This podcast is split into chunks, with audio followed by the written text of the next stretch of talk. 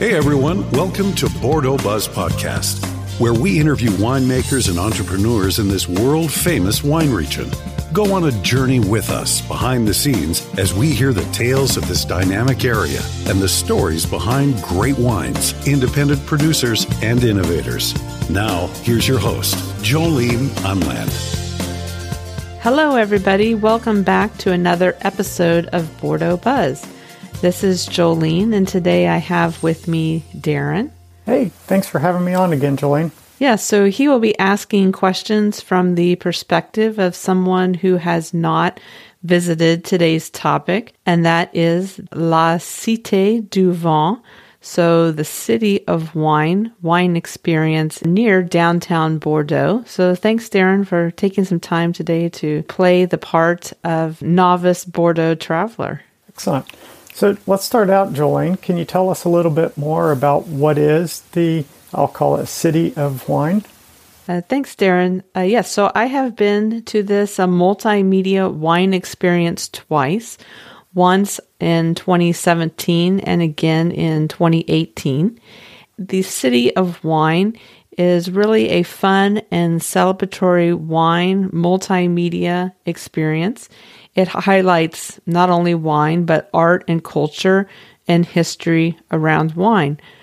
I wouldn't really call it a museum. There's not a lot of artifact, uh, so to speak. Yeah, so I would call it lightly educational. So if you've ever been to a children's museum or some of the newer science museums, they really focus on multimedia experiences to get key points across. So you could really kind of call it a museum because a lot of museums are going this way, but it's really they I think it, they prefer to call it a wine experience because it's without those trappings of dusty old artifacts in museums and wine can sometimes be a dry experience in some older types of museums. So they really tried to put their best foot forward and make it a multimedia wine experience. So it isn't only multimedia. Uh, there's also it's a location for the locals as well as tourists. So they've worked to make it be a destination for dining. There's a boutique inside. There's a couple of restaurants and there's opportunities for for shopping inside as well as event space. And we'll get into that a little bit later uh, when we get into detail on what to expect. Wonderful. It sounds very modern or fairly uh, current. Uh, how old is it? The um, experience itself was built, it was about three years to build it. So between November 2013 and May 2016, it was constructed. And it was somewhat unique in that it was funded in part by government uh, monies as well as private money from outside. And it was open to the public on June 1st in 2016. So we're recording this in February of 2021. So it's about five years old, so not old at all. Who's this uh, experience uh, built for? So, this experience is really for someone who likes newer style of museums or experiences. So, again, it's going to be heavy in the audio, visual, really a multi sensory museum experience. Uh, because wine is such a multi sensory experience, they've worked really hard to replicate that in this space. It's also a great place to go for people who don't like artifacts. If people don't like going to some of the older style museums, they'll find that this is quite different. And it's really targeted towards the general audience, um, but it's good for wine lovers and people who enjoy like who enjoy the casual wine lifestyle or people who are really into wine. So it's it's an experience for people who are really looking to understand the breadth of the world of wine and a little bit of depth. That sounds wonderful. So on the other hand, who might not enjoy this experience? When one goes online and looks at reviews, it's, it becomes fairly clear that folks who don't like watching a lot of videos tend to not like the experience so much. So it's not for people who it's not for people who don't like watching lots of videos or listening to audio descriptions of things. It's also, if you're going on a weekend or in the middle of the end of the day, it can get quite busy. For folks who don't like crowds, a quick tip is to go in the morning. It would be probably not the best place to go if people are looking for in depth wine knowledge. Although I'll put a strong caveat, there is a really great library that we'll talk about a little bit later in the interview where you can learn in multiple languages and get access to various wine literature where you can learn more in depth. So if you're coming to the museum with a lot of wine knowledge, it might be some an experience you might want to just spend an hour or two on. Another thing if you're looking for more in-depth wine knowledge, it does have a bookshop and as a person who's living in the US, I found it nice to find books that I could not access from within the US. And last but not least, it's probably not a great experience for small and restless children.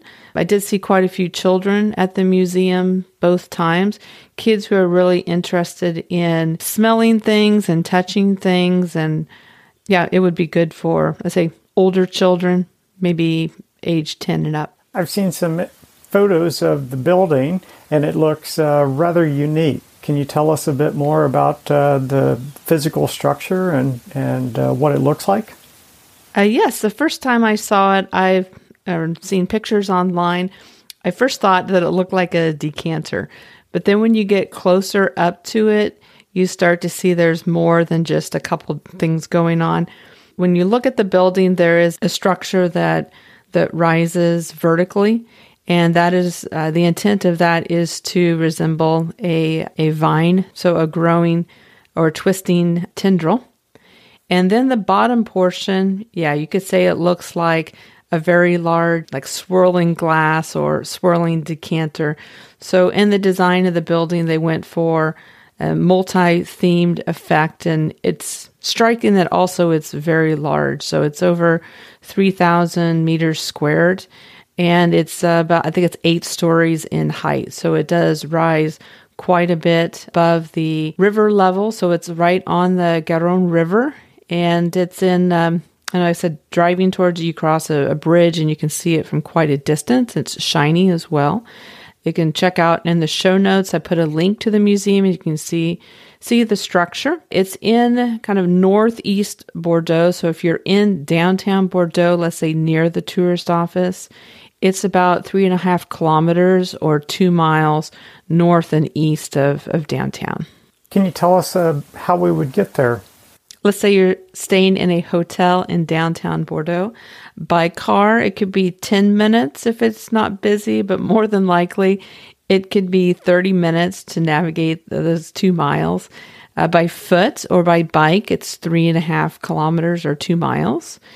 From memory, it takes about 10 minutes by tram. There's a few stops along the way. So an Uber or a taxi is another option, especially if it's if it's raining, but it's fairly navigable. It's easy to go by foot or bike. So if you're looking for a nice 2-mile walk, I'd recommend that.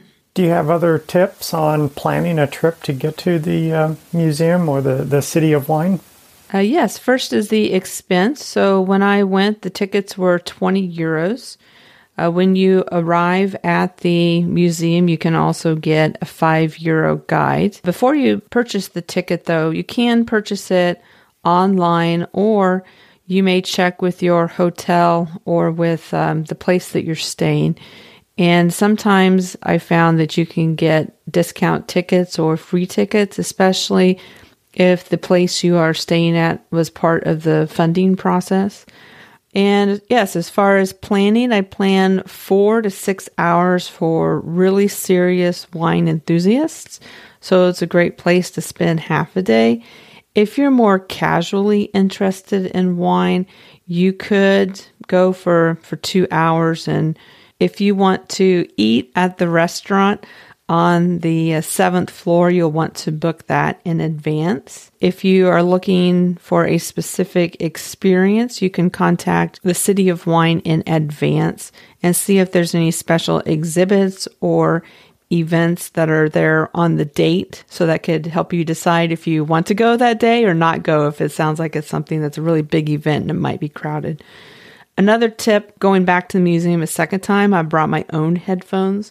So the device that you have when you go through the museum has like a scanning portion on it. So it's about the size of a smartphone. So if you have a phone and then you're holding this device, both of your hands are going to be full.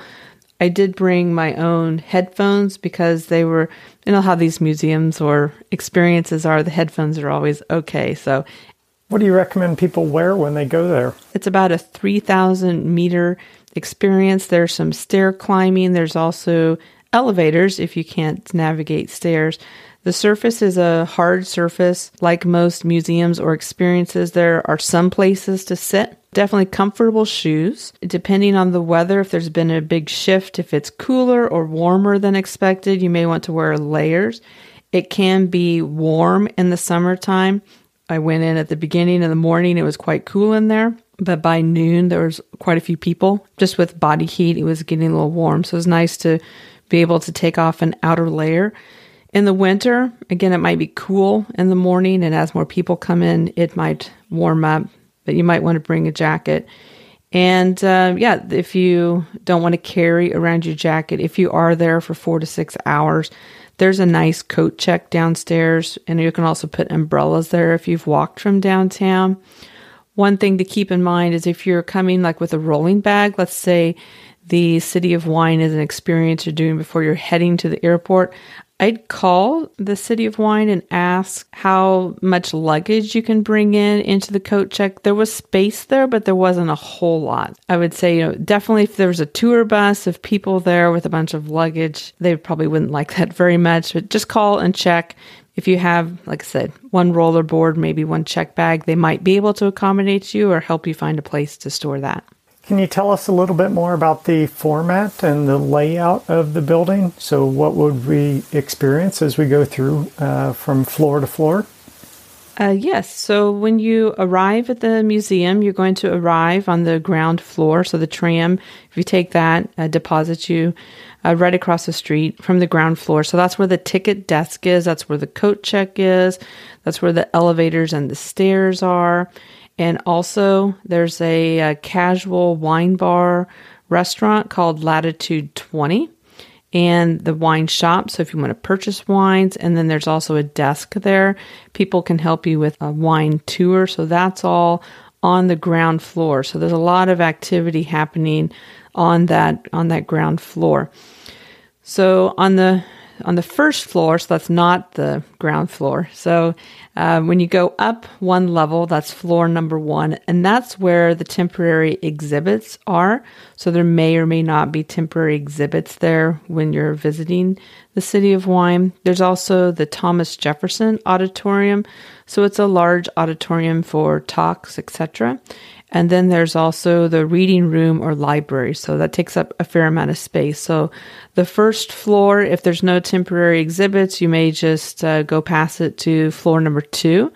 And that's the area with the permanent tour. So that's where all of the permanent exhibits and experiences are located. When you ascend from floor one to floor two, that's where you get your audio guide and the scanner device I mentioned earlier. Floor number two is where, again, these 19 different exhibit areas exist. And then that's that's the main exhibit. So you'll go through those 19 exhibit areas. I highly recommend the visitor's guide. Again, it's going to cost you maybe another extra five euros. It's available in multiple languages but it will help you to prioritize which sections you might want to visit if you only have a couple hours. 4 7 is where the panoramic restaurant is located. Again, you want to check hours on that. It's more of a fine dining experience. There's wines there from 50 different countries. I think they had something like a 500 bottle wine list. It's very nice. And then on the eighth floor, it has beautiful panoramic views of Bordeaux. And there are wine samples and there's a wine bar up there. If you're arriving in the morning and you're fine with having some wine at, you know, 10 30, 11 o'clock in the morning, you may want to head up there first before it gets you know, maybe a little bit warmer, a little more crowded, so you can have some nice views. The times where it does tend to get crowded is especially in the in the fall or early in the spring, in the evenings when the sun's starting to set. It's beautiful up there, so it can get a little bit crowded. And outside, uh, when I went there, I don't know if it will change after the pandemic, but there was a nice garden along the river and a nice place for a picnic. So, right across the street, there's a food hall. So, if you don't want to eat in latitude 20 or you don't have a reservation for the panoramic restaurant on the seventh floor, you may want to go to this food hall across the street, get some, some cheese and some breads and what have you, and enjoy a nice outdoor picnic in the garden along the Garonne if the weather's nice. Earlier, you mentioned that there were 19 themed spaces. Can you tell us a bit more about what those are? Yes, I'll go through these uh, as quickly as possible. Number one uh, is when you first enter on that second level, there will be a section called World Wine Tour. This is essentially some aerial views of different vineyard landscapes throughout the world. The second theme space is World of Wine. So there are five interactive globes. These globes stand about six feet or two meters tall, and they're interactive. So you get a lot of practice with your scanning device that you just received. It covers this uh, World of Wine region covers topics like climate changes, new varieties, etc. So section number three is the terroir table. So, this really goes through and discusses the interplay between climate and soils and aspect, human interaction with uh, grapes in the vineyard. And it really covers uh, 10 different regions of the world. From memory, there's a lot of winemaker videos. There might be other folks like agronomists speaking as well, but it's mostly winemakers.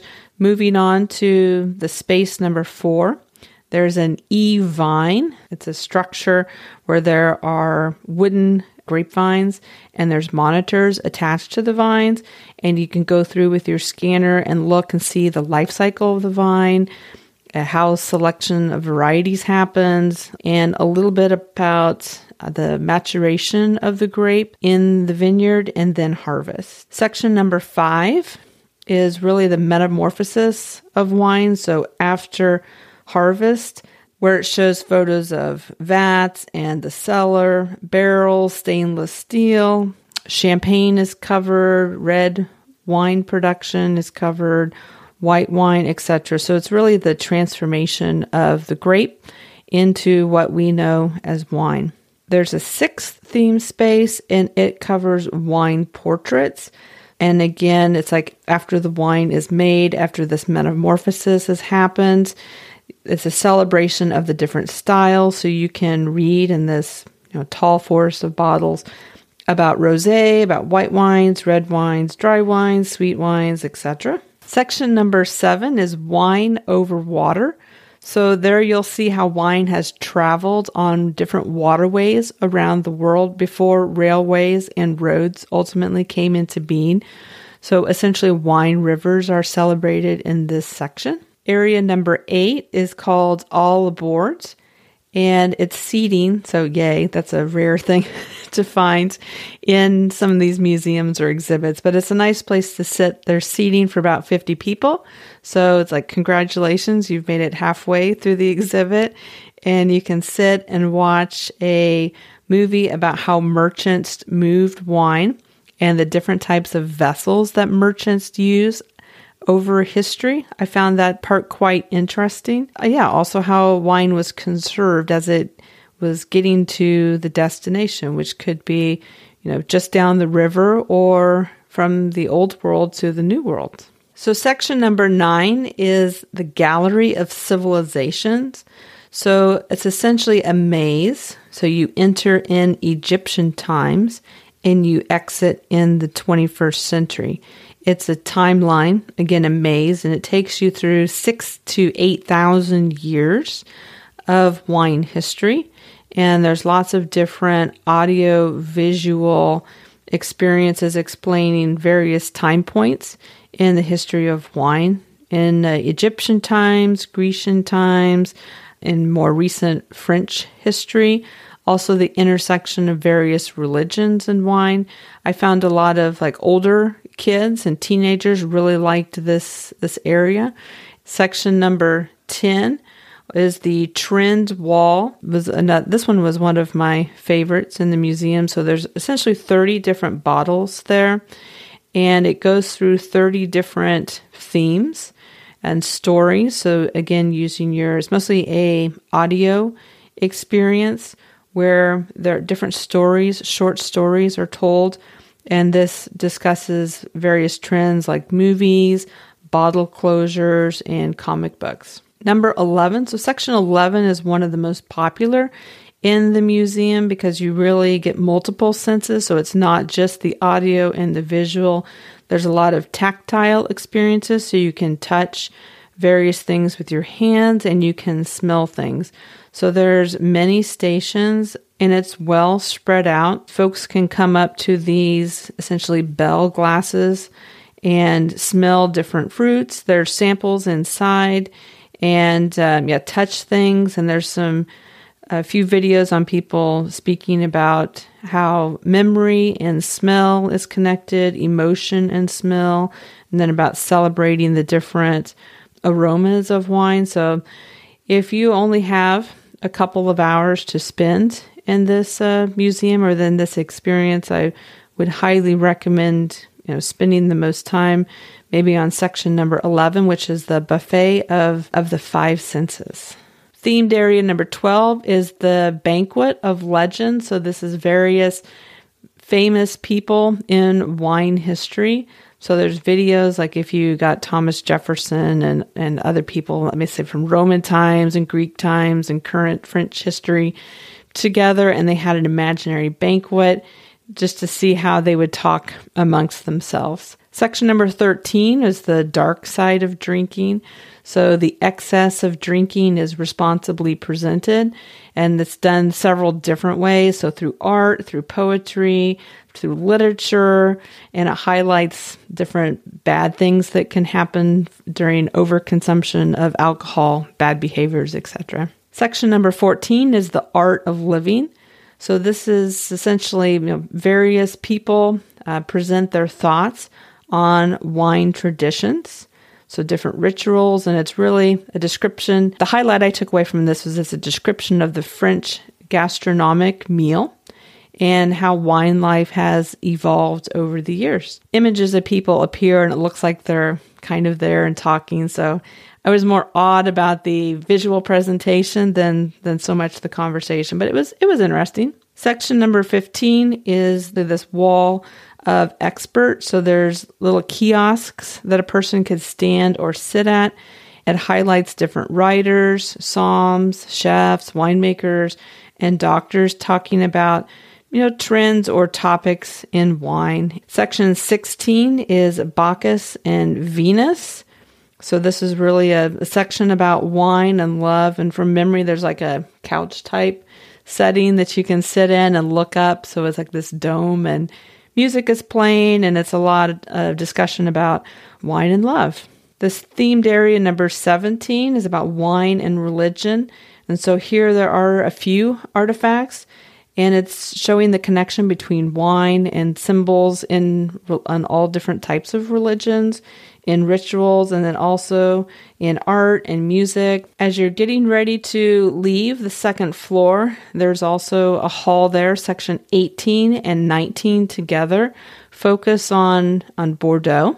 So, the city and the role that it played in the history of the wines of France, and really the tale of Bordeaux, how it came into being, and its role in the in the wine world today. So, so yeah, you can see how it can take, it was quite a lengthy description, but it can take two to four, maybe six hours if you find all the sections very interesting.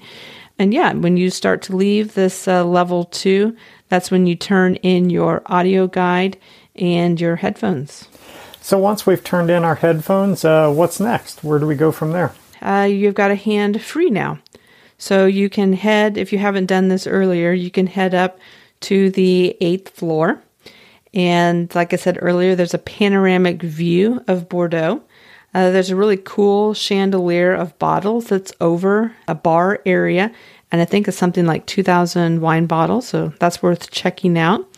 You can enjoy a glass of wine. Uh, from memory, there's one or two glasses of wine free with your admission into the exhibit. Um, but yeah, if you like the noise and, and, bustle, it's a great fun place. You can see people taking selfies and and uh, taking photos of the, the sunset in the evening. So um, so yeah, check out the eighth floor. If it is pretty crowded and you still you want a glass of wine, I would recommend going down and hanging out a little bit on the ground floor where the Latitude 20 restaurant and wine bar are. They have typically 40 different wines on hand. That's an option if it's crowded upstairs. You mentioned the 40 wines downstairs. Uh, can you get small pours? Uh, from memory, you can get various different sizes of pours. So it's like the Enomatic machines that you find nowadays, at least in the States, in a lot of wine shops. So typically you'll see you can get, you know, small pour or large pour. The price varies by